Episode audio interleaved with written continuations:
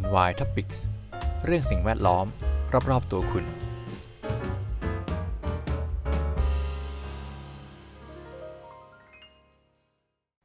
สวัสดีครับ ยินดีต้อนรับเข้าสู่รายการ NY Topics กับผม พีทันสถิพันธ์พักดีครับ วันนี้เรามาพูดเกี่ยวกับเรื่องพลังงานหมุนเวียนกันบ้างนนะครับ ก็คงเป็นอะไรที่ไม่ได้มีมากในประเทศไทย แต่ว่าในอนาคตคงจะมีเพิ่มขึ้นนะครับ ก็เลยนำข่าวที่เกี่ยวข้องกับ กลุ่มประเทศ G7 ซึ่งก็จะเป็นประเทศที่ร่ำรวยที่สุดในโลก 7 ประเทศ ได้แก่แคนาดา ฝรั่งเศส เยอรมนี อิตาลี ญี่ปุ่น สหรัฐอาณาจักร และสหรัฐ กับสหภาพยุโรป เอ๊ะจริงๆ มันมากกว่า 7 นี่ ใช่ไหม ครับก็เดี๋ยวลองมาเข้าเนื้อหาข่าวกันนะครับ ก็วันนี้นำเนื้อหาข่าวมาจาก Green News เมื่อรมต G7 ประกาศเป้าพลังงานหมุนเวียน ใหม่ ใหญ่ ครั้งแรกที่ซัปโปโร เข้าสู่เนื้อหากันนะครับ ขณะที่คนไทยและชาวอาเซียนบางประเทศยังเฉลิมฉลองเทศกาลสงกรานต์ในปีนี้ 16 เมษายนที่ผ่านมา รัฐมนตรีกลุ่มประเทศร่ำรวย G7 ได้รวมตัวกันที่ซัปโปโร เกาะฮอกไกโด ประเทศญี่ปุ่น ประชุมและประกาศเป็นครั้งแรกต่อเป้าหมายพลังงานหมุนเวียน พลังงานลมนอกชายฝั่งขยายเป็น 150 กิกะวัตต์ และกำลังการผลิตพลังงานแสงอาทิตย์รวมมากกว่า 1,000 กิกะวัตต์ ของเซลล์แสงอาทิตย์ภายในปี 2573 สาระสำคัญที่ปรากฏในถ้อยแถลง แต่มุมมองสื่อและนักวิเคราะห์จำนวนไม่น้อยยังคงกังขาและตั้งคำถามในหลายประเด็นที่เกี่ยวเนื่องกับเรื่องนี้ โดยเฉพาะข้อสังเกตถึงนัยยะที่ส่อความย้อนแย้งในภาคปฏิบัติต่อทิศทางและเป้า การยกเลิกเชื้อเพลิงฟอสซิล อย่างถ่านหินและก๊าซของ G7 ไม่รวมถึงเบื้องหลังการผลักดันพลังงานไฮโดรเจนคำประกาศที่ยิ่งใหญ่หรือความเคลื่อนไหวสู่ฟอกเขียวอย่างเป็นระบบ เป็นคำถามส่วนหนึ่งจากนักรณรงค์โลกร้อนไทย ต่อการเคลื่อนไหวของรัฐมนตรี G7 ครั้งนี้ สัญญาณดีจากซัปโปโร นับว่าเป็นครั้งแรก ที่การประชุมระดับรัฐมนตรีของกลุ่มประเทศ G7 มีข้อตกลงในเป้าหมายร่วมกันสำหรับการขยายพลังงานหมุนเวียน จนาธาน วินคินสัน รัฐมนตรีกระทรวงทรัพยากรธรรมชาติประเทศแคนาดา กล่าวถึงผลการประชุมรัฐมนตรี G7 ล่าสุด การประชุมรัฐมนตรีกลุ่มประเทศ G7 ว่าด้วยการเปลี่ยนแปลงสภาพภูมิอากาศ พลังงานและสิ่งแวดล้อม The G7 Ministers Meeting on Climate, Energy and Environment จัดขึ้นณโรงแรมซัปโปโรปรินซ์ที่เมืองซัปโปโรเกาะฮอกไกโด ประเทศญี่ปุ่น ระหว่างวันที่ 15-16 เมษายน 2566 ที่ผ่านมา เป็นหนึ่งในการประชุมระดับรัฐมนตรีที่เป็นส่วนหนึ่งของการประชุมสุดยอดกลุ่มประเทศ G7 มีความสำคัญในการวางฐานการอภิปรายหารือในเวทีประชุมสุดยอด ซึ่งกำหนดจัดขึ้นในเดือนพฤษภาคม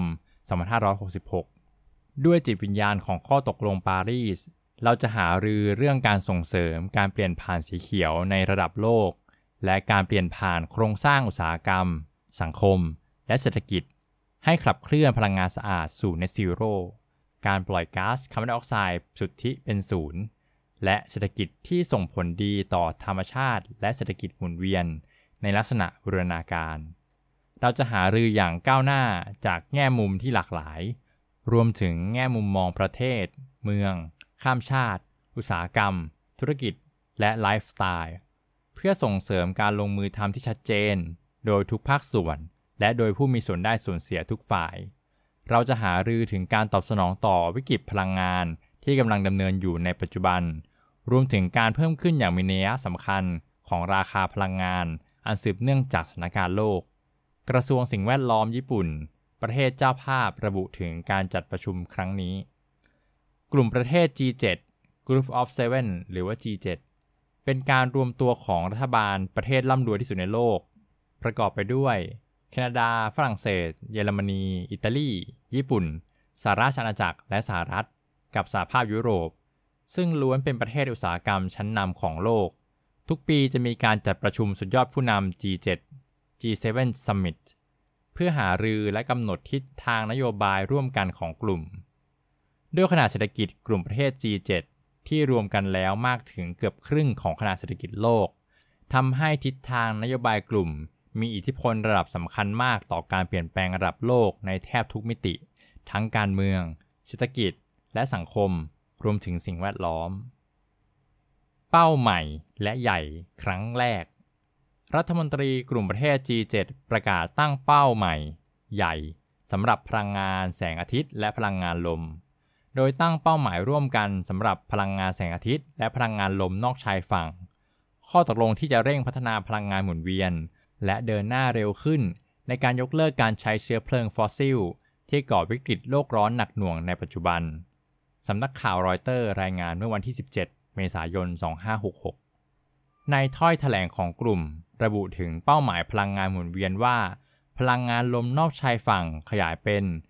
150 กิกะวัตต์ และกำลังการผลิตพลังงานแสงอาทิตย์ รวมมากกว่า 1,000 กิกะวัตต์ของเซลล์แสงอาทิตย์ภายในปี 2573 นอกจากนี้ที่ประชุมยังเห็นพ้องร่วมกันที่จะเร่งยกเลิกการใช้เชื้อเพลิงฟอสซิล อย่างเช่น การเผาไหม้เชื้อเพลิงฟอสซิล โดยปราศจากการใช้เทคโนโลยีเพื่อดักจับการปล่อยก๊าซคาร์บอนไดออกไซด์เพื่อบรรลุเป้าหมายระบบพลังงานเป็นศูนย์ภายในปี 2050 อย่างช้าที่สุด ในส่วนประเด็นพลังงานถ่านหินนั้น ประเทศสมาชิกเห็นด้วยที่จะจัดลำดับความสำคัญของขั้นตอนอย่างเป็นรูปธรรม และทันเวลาในการเร่งยกเลิกการผลิตพลังงานถ่านหินภายในประเทศ ซึ่งเป็นส่วนหนึ่งของคำมั่นสัญญาในปีที่ผ่านมา เพื่ออย่างน้อยบรรลุเป้าหมายการใช้พลังงานส่วนใหญ่ที่ปราศจากคาร์บอนภายในปี 2035 ขณะที่ประเทศแคนาดา อังกฤษ และประเทศสมาชิกบางประเทศ มีความชัดเจนว่าจะเลิกใช้พลังงานถ่านหินภายในปี 2030 แต่บางประเทศกำลังพิจารณาว่าพวกเขาจะดำเนินการไปสู่เป้าหมายใต้กรอบเวลานี้อย่างไรรอยเตอร์สรายงานถึงถ้อยแถลงที่ประกาศหลังการประชุมในวันอาทิตย์ที่ 16 เมษายน 2566 ที่ผ่านมา การประชุมซึ่งได้มีการยกประเด็นแหล่งพลังงานหมุนเวียน และความมั่นคงด้านพลังงานเป็นประเด็นเร่งด่วนใหม่ ขึ้นมาพูดคุยในที่ประชุมหลังจากรัสเซียได้รุกรานยูเครนด้วย ยังคาใจท่าที G7 ต่อถ่านหินและก๊าซในการประชุมครั้งนี้ ประเทศสมาชิกกลุ่ม G7 ได้มีมติร่วมกันในการเดินหน้าใช้พลังงานหมุนเวียน แต่พวกเขากลับหยุดรับรองการกำหนดเส้นตายปี 2030สำหรับการยกเลิกการใช้ถ่านหินที่ประเทศแคนาดาและประเทศสมาชิกอื่น ๆ ได้ร่วมกันผลักดัน อย่างไรก็ตาม ที่ประชุมยังได้เปิดประตูสำหรับการลงทุนในก๊าซอย่างต่อเนื่อง โดยอ้างว่าภาคส่วนนี้สามารถช่วยจัดการปัญหาการขาดแคลนพลังงานที่อาจเกิดขึ้นได้ ผู้สื่อข่าวรอยเตอร์ตั้งข้อสังเกตผ่านรายงาน ท่ามกลางวิกฤตพลังงานที่ไม่เคยเกิดขึ้นมาก่อน นับว่าเป็นสิ่งสำคัญที่จะมีมาตรการต่อสู้กับการเปลี่ยนแปลงสภาพภูมิอากาศ และส่งเสริมความมั่นคงด้านพลังงานไปพร้อม ๆ กัน ยาสุโตชิ นิชิมุระ รัฐมนตรีว่าการกระทรวงอุตสาหกรรมของประเทศญี่ปุ่นกล่าวในการถแถลงข่าว สำนักข่าว NHK World รายงานว่าสำหรับการประชุมครั้งนี้ประเด็นสำคัญคือการลดก๊าซคาร์บอนไดออกไซด์ในอุตสาหกรรมยานยนต์ ทั้งนี้ความสนใจส่วนใหญ่พุ่งเป้าไปที่ประเทศญี่ปุ่น ว่าจะสามารถสร้างฉันทานุมัติในประเด็นนี้ได้อย่างไร ไม่ว่าจะเป็นเป้าหมายสำหรับรถยนต์ไฟฟ้า เป็นต้น ขณะที่สหรัฐอเมริกาและบางประเทศในยุโรป ต้องการกำหนดเป้าหมาย แต่ญี่ปุ่นกลับสงวนท่าทีอย่างระมัดระวัง เนื่องจากรถยนต์ไฮบริดที่ใช้ก๊าซและไฟฟ้าเป็นเชื้อเพลิง ที่ยังถูกใช้อย่างแพร่หลายในประเทศ ในส่วนประเด็นที่เกี่ยวข้องกับเชื้อเพลิงฟอสซิลนั้น ผู้เข้าร่วมประชุมได้แบ่งออกเป็น 2 ฝั่งด้วยกัน โดยประเทศในยุโรปต้องการกำหนดวันที่จะยกเลิกโรงไฟฟ้าถ่านหินให้ชัดเจน ขณะที่ญี่ปุ่น ยังคงยืนยันว่าโรงไฟฟ้าถ่านหินยังคงมีบทบาทสำคัญในอนาคต นอกจากนี้ที่ประชุมยังได้บรรลุข้อตกลงว่าด้วยการใช้ไฮโดรเจน และแอมโมเนียที่โรงไฟฟ้าพลังงานความร้อน ซึ่งเป็นข้อตกลงแรกสำหรับกลุ่มประเทศ G7 ที่สำคัญมีความคาดหวังว่า รัฐมนตรีที่เข้าร่วมประชุมจะหาฉันทามติเกี่ยวกับพลังงานแสงอาทิตย์ และเรียกร้องการใช้แผงผลิตไฟฟ้า พื่อเพิ่มพลังการผลิตทั่วโลกให้ได้ 1 เทราวัตต์ภายในปี 2030 ซึ่งเทียบเท่ากับโรงไฟฟ้านิวเคลียร์ 1,000 แห่ง ที่ประชุมยังมีแนวโน้มที่จะเรียกร้องสำหรับการปล่อยก๊าซเรือนกระจก โดยมีจุดสูงสุดภายในปี 2025 ซึ่งสอดคล้องกับเป้าหมายในการจัดการการเพิ่มขึ้นของอุณหภูมิ 1.5 องศาเซลเซียสเหนือระดับก่อนยุคอุตสาหกรรม ด้านสำนักข่าวยูมิอุริของประเทศญี่ปุ่นรายงานว่า ความพยายามในการยกเลิกการผลิตพลังงานไฟฟ้าจากถ่านหิน ได้ถูกระบุไว้ในแถลงการร่วมระดับรัฐมนตรี ในการประชุม G7 เมื่อปี 2565 ที่ประเทศเยอรมนี โดยบางประเทศอย่างอังกฤษ ได้เรียกร้องให้แถลงการของ G7 ได้รวมกรอบระยะเวลาในการยกเลิกการผลิตไฟฟ้าจากถ่านหินเข้าไปด้วย แต่ญี่ปุ่น ก็ยังสงวนท่าทีอย่างระมัดระวังคำประกาศที่ยิ่งใหญ่ หรือความเคลื่อนไหวสู่การฟอกเขียวอย่างเป็นระบบ ขณะที่นักวิเคราะห์มองว่าคำมั่นสัญญาด้านพลังงานแสงอาทิตย์และพลังงานลม ต่างเป็นแถลงการที่ยิ่งใหญ่สำหรับความสำคัญที่ประเทศเหล่านี้ จะพึ่งพาพลังงานแสงอาทิตย์ และพลังงานลม เพื่อยกเลิกการใช้เชื้อเพลิงฟอสซิล เว็บไซต์ Clean Energy Wire ซึ่งเป็นสื่อมวลชนที่รายงานข่าวเกี่ยวกับพลังงานสะอาดระบุว่า แม้รัฐบาลเยอรมัน และองค์กรพัฒนาเอกชน ได้ยินดีกับความมุ่งมั่นครั้งแรกของประเทศกลุ่ม G7 ต่อเป้าหมายที่เป็นรูปธรรมสำหรับพลังงานหมุนเวียน แต่นักสิ่งแวดล้อมต่างเตือนว่า ข้อสรุปของประเทศกลุ่มร่ำรวยที่เกี่ยวข้องกับการดักจับและการกักเก็บคาร์บอน หรือ Carbon Capture and Storage อาจนำไปสู่การฟอกเขียวอย่างมโหฬาร สเตฟี่ เลมเคอร์ รัฐมนตรีสิ่งแวดล้อมเยอรมันกล่าวว่า กลุ่มประเทศ G7 ไม่ว่าจะเป็นแคนาดา ฝรั่งเศส เยอรมนี อิตาลี ญี่ปุ่น อังกฤษ และสหรัฐ ต่างมีความรับผิดชอบพิเศษในการแก้ปัญหาวิกฤตสภาพภูมิอากาศ อันเกิดมาจากการใช้ทรัพยากร และความเสียหายที่เกี่ยวข้องกับสภาพอากาศ กลุ่มประเทศ G7 ได้บรรลุความรับผิดชอบ ซึ่งเป็นภาระหน้าที่เช่นกัน รัฐมนตรีสิ่งแวดล้อมเยอรมันกล่าว เช่นเดียวกับแพทริกแกรเจน เลขาธิการด้านพลังงานและสภาพอากาศแห่งรัฐ กล่าวว่า การประชุมคณะรัฐมนตรีด้านสิ่งแวดล้อมของกลุ่มประเทศ G7 ถือว่าเดินมาถูกทางในการป้องกันสภาพภูมิอากาศ และส่งสัญญาณที่ถูกต้องไปยังประเทศหุ้นส่วนที่อยู่นอกกลุ่มประเทศ G7 ซึ่งอยู่ในระหว่างการเดินทางไปสู่การประชุมคอป28 รวมทั้งผู้กำหนดนโยบายในภาคธุรกิจและภาคประชาสังคม แต่เพื่อให้บรรลุเป้าหมายของเรา เราจำเป็นต้องก้าวให้ทัน และระดมการลงทุนที่จำเป็นต่อไป เลขาธิการด้านพลังงานและสภาพอากาศแห่งรัฐ กล่าวกับ Clean Energy and Wire หน้ากังขาและต้องจับตา นักรณรงค์โลกร้อนไทยวนันเพิ่มพิบูลผู้อำนวยการ Climate Watch ประเทศไทย ให้สัมภาษณ์กับ Green News นับตั้งแต่การประชุมรัฐภาคีกรอบอนุสัญญาสหประชาชาติ ว่าด้วยการเปลี่ยนแปลงสภาพภูมิอากาศ สมัยที่ 26 หรือ COP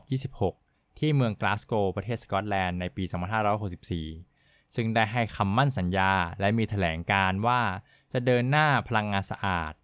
เราเห็นหลาย ๆคำพูดและหลาย ๆคำประกาศ เรื่องการส่งเสริมพลังงานรูปแบบอื่น ๆ ที่ไม่ใช่ฟอสซิล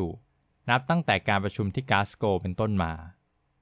ไม่เป็นที่แปลกใจว่าทำไมถึงมีแผนเรื่องพลังงานหมุนเวียนรูปแบบต่างๆ เกิดขึ้น แต่ยังไม่เคยเห็นและยังไม่เคยได้ยินว่ากลุ่มประเทศ G7 จะประกาศว่าเมื่อไหร่จะยกเลิกและหยุดฟอสซิล ทั้งๆทที่ได้ประกาศไว้แล้ว ในการประชุมที่กาสโกว่าจะหยุดการสนับสนุนฟอสซิล ในระดับนานาชาติ เรายังมีข้อสงสัยอยู่ว่า รูปแบบจะทำในรูปแบบไหน จะทำได้จริงหรือเปล่า ทั้งๆทที่เรายังไม่เห็นว่าความชัดเจนในเรื่องการลดละเลิกฟอสซิลมันจะอยู่ตรงไหน พูดง่ายๆว่าถ้าไม่ลดฟอสซิลจะเอาพลังงานหมุนเวียนและพลังงานลมมาใส่ตรงไหน ไม่ใช่เพียงแค่ภายในกลุ่มประเทศ G7 เอง แต่ในเรื่องของการลงทุนภายใน พลังงานสะอาดและฟอสซิลเป็นเรื่องการเงินระหว่างประเทศ ซึ่งหมายความว่า ตั้งแต่ปี 2018 จนกระทั่งไปถึงปี 2020 และ 2022 เราเห็นการสนับสนุนระดับนานาชาติของกลุ่มประเทศ G7 ผ่านธนาคารเพื่อการพัฒนาพหุภาคี Multilateral Development Banks อย่างเช่น ธนาคารพัฒนาเอเชีย ธนาคารโลก กองทุนการเงินระหว่างประเทศ ซึ่งเป็นการลงทุนที่เรามองเห็นว่า เป็นการลงทุนที่อยู่ในฟอสซิล แม้ไม่เป็นถ่านหิน แต่เป็นก๊าซ เพราะฉะนั้นอาจตั้งคำถามได้ว่า พลังงานลมที่ประกาศว่าจะทำนั้นเป็นการฟอกเขียวไหม หรือเป็นเพียงแค่บางส่วนที่เอามาแปะ ทั้งๆทที่ทั่วโลก ใครๆ ก็พูดถึงพลังงานหมุนเวียน ว่าเป็นทางออกของเรื่องโลกร้อน เพราะฉะนั้นพลังงานหมุนเวียนจะต้องอยู่ในช่วงของการเปลี่ยนผ่าน แต่เอาแค่พลังงานหมุนเวียนมาแปะไว้ แต่การลงทุนหลักยังคงอยู่ในธุรกิจฟอสซิลอยู่ เราแค่คิดว่า เป็นการประกาศไว้เพื่อรักษาคำมั่นสัญญาทางการเมืองที่เกิดขึ้นมา นับตั้งแต่ช่วงกลาสโกววันนันกล่าวสำหรับนัยสำคัญของการประชุมครั้งนี้วันนันมองว่า แม้มีการถแถลงการออกมา มีคำประกาศออกมา แต่สิ่งเหล่านี้ออกมาตรงกับช่วงที่ทั่วโลกกำลังจับตาเรื่องโรคร้อน และความเป็นผู้นำของกลุ่ม G7 รวมกับที่ G7 ได้ริเริ่มว่า จะไม่มีการสนับสนุน นานาชาติ international support และการเดินหน้าเรื่องพลังงานหมุนเวียน เขาก็เลยทำเรื่องนี้ แต่ไม่สามารถมองด้านเดียวได้ เพราะถ่านหินยังไม่เคยแตะเลย นอกจากพลังงานหมุนเวียน พลังงานลมแล้ว เราเห็นพลังงานอื่นที่ยังมีข้อกังวลอยู่ อย่างเช่นไฮโดรเจน ซึ่ง G7 เดินหน้าเรื่องไฮโดรเจนเยอะ เพราะเป็นการประชุมสุดยอดผู้นำปีที่แล้ว ออกแผนมาว่า ทำอย่างไรจะใช้กับไฮโดรเจน เพราะฉะนั้นในเรื่องของไฮโดรเจนมีหลากหลายความพยายาม ที่จะนำเอาไฮโดรเจนมาใช้ โดยยังใช้พลังงานฟอสซิล หรือถ่านหินมาเผา เพื่อให้เกิดไฮโดรเจนอยู่ เพราะฉะนั้นยังเรียกว่าเป็นพลังงานสะอาดอยู่หรือไม่ ทั้งหมดทั้งปวง เราตั้งข้อสังเกตเฉยๆ ไม่รู้ว่าจะออกมาเป็นแบบไหน เป็นความพยายามที่จะคงไว้เรื่องฟอสซิลไหม เพราะมีหลายรูปแบบ ในการได้มาซึ่งไฮโดรเจน ซึ่งเป็นแผนของเขาด้วย ที่ผ่านมาเห็นแต่การประกาศ แม้กระทั่งการประชุมที่ผ่านมาที่เยอรมนี ซึ่งได้มีการหยิบยกประเด็นกำหนดเป้าหมาย ยกเลิกการใช้ถ่านหิน และเป้าหมายในการลดการปล่อยก๊าซเรือนกระจก แต่ไม่เห็นแม้กระทั่งวัน หรือปีที่แน่นอนที่การใช้เชื้อเพลิงจากฟอสซิลจะหมดไป ไม่ต้องฟอสซิลทั้งหมดก็ได้ อย่างน้อยยกเลิก หรือหยุดการใช้ถ่านหินในภาคส่วนพลังงาน ก็ยังไม่เห็นวันที่แน่นอนสำหรับเรื่องนี้วันนั้นให้ความเห็นสำหรับความคาดหวังต่อการประชุมสุดยอดผู้นำกลุ่มประเทศ G7 ที่จะเกิดขึ้นในวันที่ 19-21 พฤษภาคม 2566 ที่เมืองฮิโรชิมาประเทศญี่ปุ่น วันนั้นกล่าวว่าทำอย่างไร ภาคพลังงานจึงจะสอดรับกับข้อตกลงปารีส หรือปารีสกรีเมนต์ ว่าโดยการลดการปล่อยก๊าซเรือนกระจก เพื่อไม่ให้อุณหภูมิโลก สูงเกิน 1.5 องศาเซลเซียส ทั้งภายในกลุ่มประเทศ G7 และการสนับสนุนระดับนานาชาติ อยากเห็นวันที่แน่นอนในการหยุดการใช้ถ่านหินในภาคพลังงานอย่างแรก และตามมาด้วยวัน หรือความชัดเจนว่าจะยุติการใช้เชื้อเพลิงพลังงานเมื่อไหร่ อย่างที่ 2 เรามองว่ากลุ่มประเทศ G7 ลงทุนในธนาคารเพื่อการพัฒนาพหุภาคี และยังคงเป็นการลงทุนในเรื่องของฟอสซิลซึ่งเยอะมากกว่าการลงทุนในพลังงานหมุนเวียน เราจึงอยากมองเห็นว่าการลงทุนในฟอสซิลทั้งในประเทศและนอกประเทศ ต้องยุติลงทันที แล้วหันกลับไปลงทุนเรื่องพลังงานหมุนเวียน ผู้อำนวยการ Climate Watch Thailand กล่าว ก็จบบทความตรงนี้นะครับ เป็นบทความที่ยาวมากนะครับ แต่ว่าก็คงจะมีข้อมูลให้หลาย ๆ คนได้ วิเคราะห์วิจารณ์กันต่อไปนะครับ ส่วนตัวนะครับอย่างที่อาจจะเคยได้พูดไปบ้างใน EP ก่อนๆ ถ้ามีแวะเวียนเรื่องพลังงานหรือเรื่องแบบก๊าซเรือนกระจกเรื่องฟอสซิลนะครับ ผมก็จะบอกเสมอว่ามันต้อง balance นะครับ แล้วสถานการณ์โลกณปัจจุบันนี้ครับ มันค่อนข้างลำบากนะครับ ทุกๆพื้นที่ราคาพลังงานค่อนข้างสูง โดยปกติโดยเทคโนโลยีแล้วเนี่ยพลังงานหมุนเวียนก็ยังแพงอยู่ ปัจจุบันเนี่ยครับเพราะเชื้อเพลิงฟอสซิลเนี่ยถ้าราคามันถูกนะครับ ซึ่งเมื่อก่อนมันคงถูกกว่านี้แหละก่อนที่จะมีวิกฤตพลังงานอะยิ่งมันถูกนะครับ ก็อาจจะเป็นทำให้ได้ไงอะพลังงานหมุนเวียนเกิดขึ้นได้ยากนะครับอันนั้นวันนี้พลังงานหมุนเวียนมีความสำคัญมากขึ้นในบทบาทการเป็นเป็นฮีโร่ในการแก้ไขปัญหา climate change เนาะแล้วก็ประกอบกับราคาพลังงานฟอสซิลก็สูงขึ้นด้วย จริงๆอะมันน่าจะ drive หรือผลักดันให้เทคโนโลยีมันพัฒนาเร็วขึ้น แล้วก็ทำให้พลังงานหมุนเวียนราคาถูกลงนะครับ มันก็อาจจะเป็นอย่างนั้นจริง ๆ ก็ได้นะตอนนี้ แต่ยังไงก็ตามครับ มันก็ยังแพงกว่าฟอสซิลปัจจุบันอยู่ดี ก็เลยทำให้เกิดขึ้นยากนะครับ แล้วก็อีกเรื่องหนึ่งนอกจากเรื่องต้นทุนการผลิตแล้วครับ มันยังมีเรื่อง supply ด้วย ซึ่งต้องยอมรับว่าพลังงานหมุนเวียนเนี่ยมีข้อจำกัดเรื่องของการกักเก็บ เก็บพลังงานไว้ใช้นะครับ คือเชื้อฟอสซิลเนี่ยมันมีข้อดีที่มันสามารถกักเก็บได้ ในรูปแบบของอะไรน้ำมันหรือว่าของแข็งอย่างเช่นถ่านหินนะครับ มันขนขนย้ายได้ง่ายนะครับ คือขึ้นเรือไปหรืออาจจะแบบ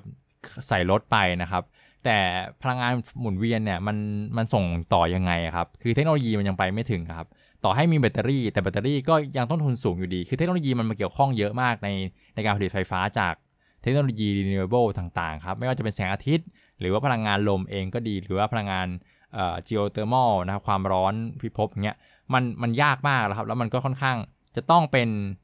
เหมือนนับสร้างมาแล้วใช้ในพื้นที่อะซึ่งซึ่งโครงสร้างในปัจจุบันนะครับของเมืองเนี่ยมันเป็นแบบกระจายศูนย์ไงมีโรงไฟฟ้าแล้วก็กระจายผ่านสายไฟไปทุกๆที่ ซึ่งผมว่าด้วยโครงสร้างหรืออินฟราสตรักเจอร์แบบนี้ทำให้ถูกจำกัดด้วยพลังงานรูปแบบเก่าๆอยู่ ก็คือพลังงานฟอสซิลนั่นแหละ เพราะฉะนั้นถ้าอยากจะแก้ปัญหาจริงๆเนี่ยผมคิดว่า อาจจะต้องมีสายไฟที่บ้านกันเอง หรือใช้ในชุมชนรอบๆ คือไม่ต้องมันจะ decentralize มากขึ้นนะครับ ไม่ได้เป็น centralize แบบทุกวันนี้ที่โรงไฟฟ้ามีไม่กี่แหล่งแล้วก็กระจายไปให้ทั่วประเทศ มันอาจจะต้องกระจายศูนย์มากขึ้น แล้วก็เน้นเน้นสร้างไฟฟ้าใช้ในพื้นที่ แต่ก็จะไปสู่ปัญหาเดิมนะครับเพนพอยก็คือพลังงานมันไม่สามารถกักเก็บได้นะครับ ถ้าเกิดวันไหนไม่มีแสงทำยังไงครับ พื้นที่ไม่มีไฟใช้อย่างนี้โอเคหรือเปล่า ลักษณะแบบนั้นนะครับ ก็ต้องคิดกันหลายมุมเนาะส่วนเรื่องเรื่องเอ่อส่วนเรื่อง climate change เรื่องก๊าซเรือนกระจกที่ปล่อยก็ ผมก็เข้าใจได้นะ มันมันเป็นเรื่องยากที่เราจะ manage ไปให้ได้พร้อม ๆ กันแหละ ก็อันนี้อันนี้เป็นมุมมองส่วนตัวของผมนะครับ ถ้าเกิดว่าใครคิดเห็นยังไงก็คอมเมนต์บอกต่อกันได้เลย ผมก็ยินดีจะรับฟังทุกท่านนะครับ ก็อยากได้ความเห็นที่หลากหลาย เพราะผมเองผมก็ไม่ได้ไม่ได้ถูกร้อยเปอร์เซ็นต์นะครับ ก็อยากจะฟังความเห็นจากท่านผู้ฟังท่านผู้ชมทุกทุกท่านด้วยนะครับ อย่างไรก็ดีก็นับเป็น move แรกของกลุ่มประเทศ G7 ที่ร่ำรวยนะครับเพราะคงมีตังมีปัญญาในการเอาต้นทุนสูงๆมาผลิตไฟฟ้าใช้ อันนี้ก็เป็นเรื่องที่ดีของเขานะครับ แต่มันก็เป็นแค่ไม่กี่ประเทศในของทั่วโลกนึกออกไหมครับ มันยังมีความท้าทายอีกมากเลยนะครับ ซึ่งก็ภาวนานะครับว่าเราจะสามารถแก้ปัญหานี้ได้ทันเวลาก่อนที่โลกมันจะร้อนไปมากกว่านี้ ซึ่งทุกวันนี้เมษายนประเทศไทยนะครับ ร้อนมาก ร้อนไม่ไหวนะครับนั่งอยู่ตอนคืนเหงื่อยังแตกครับ ทุกวันนี้พัดลมเบอร์ 3 ก็เอาไม่อยู่นะครับ ก็วันนี้คงฝากไว้เท่านี้ครับ เพราะสิ่งแวดล้อมอยู่รอบๆตัวเราสำหรับวันนี้ขอบคุณที่ติดตามนะครับ สวัสดีครับ NY Topics เรื่องสิ่งแวดล้อม รอบๆตัวคุณ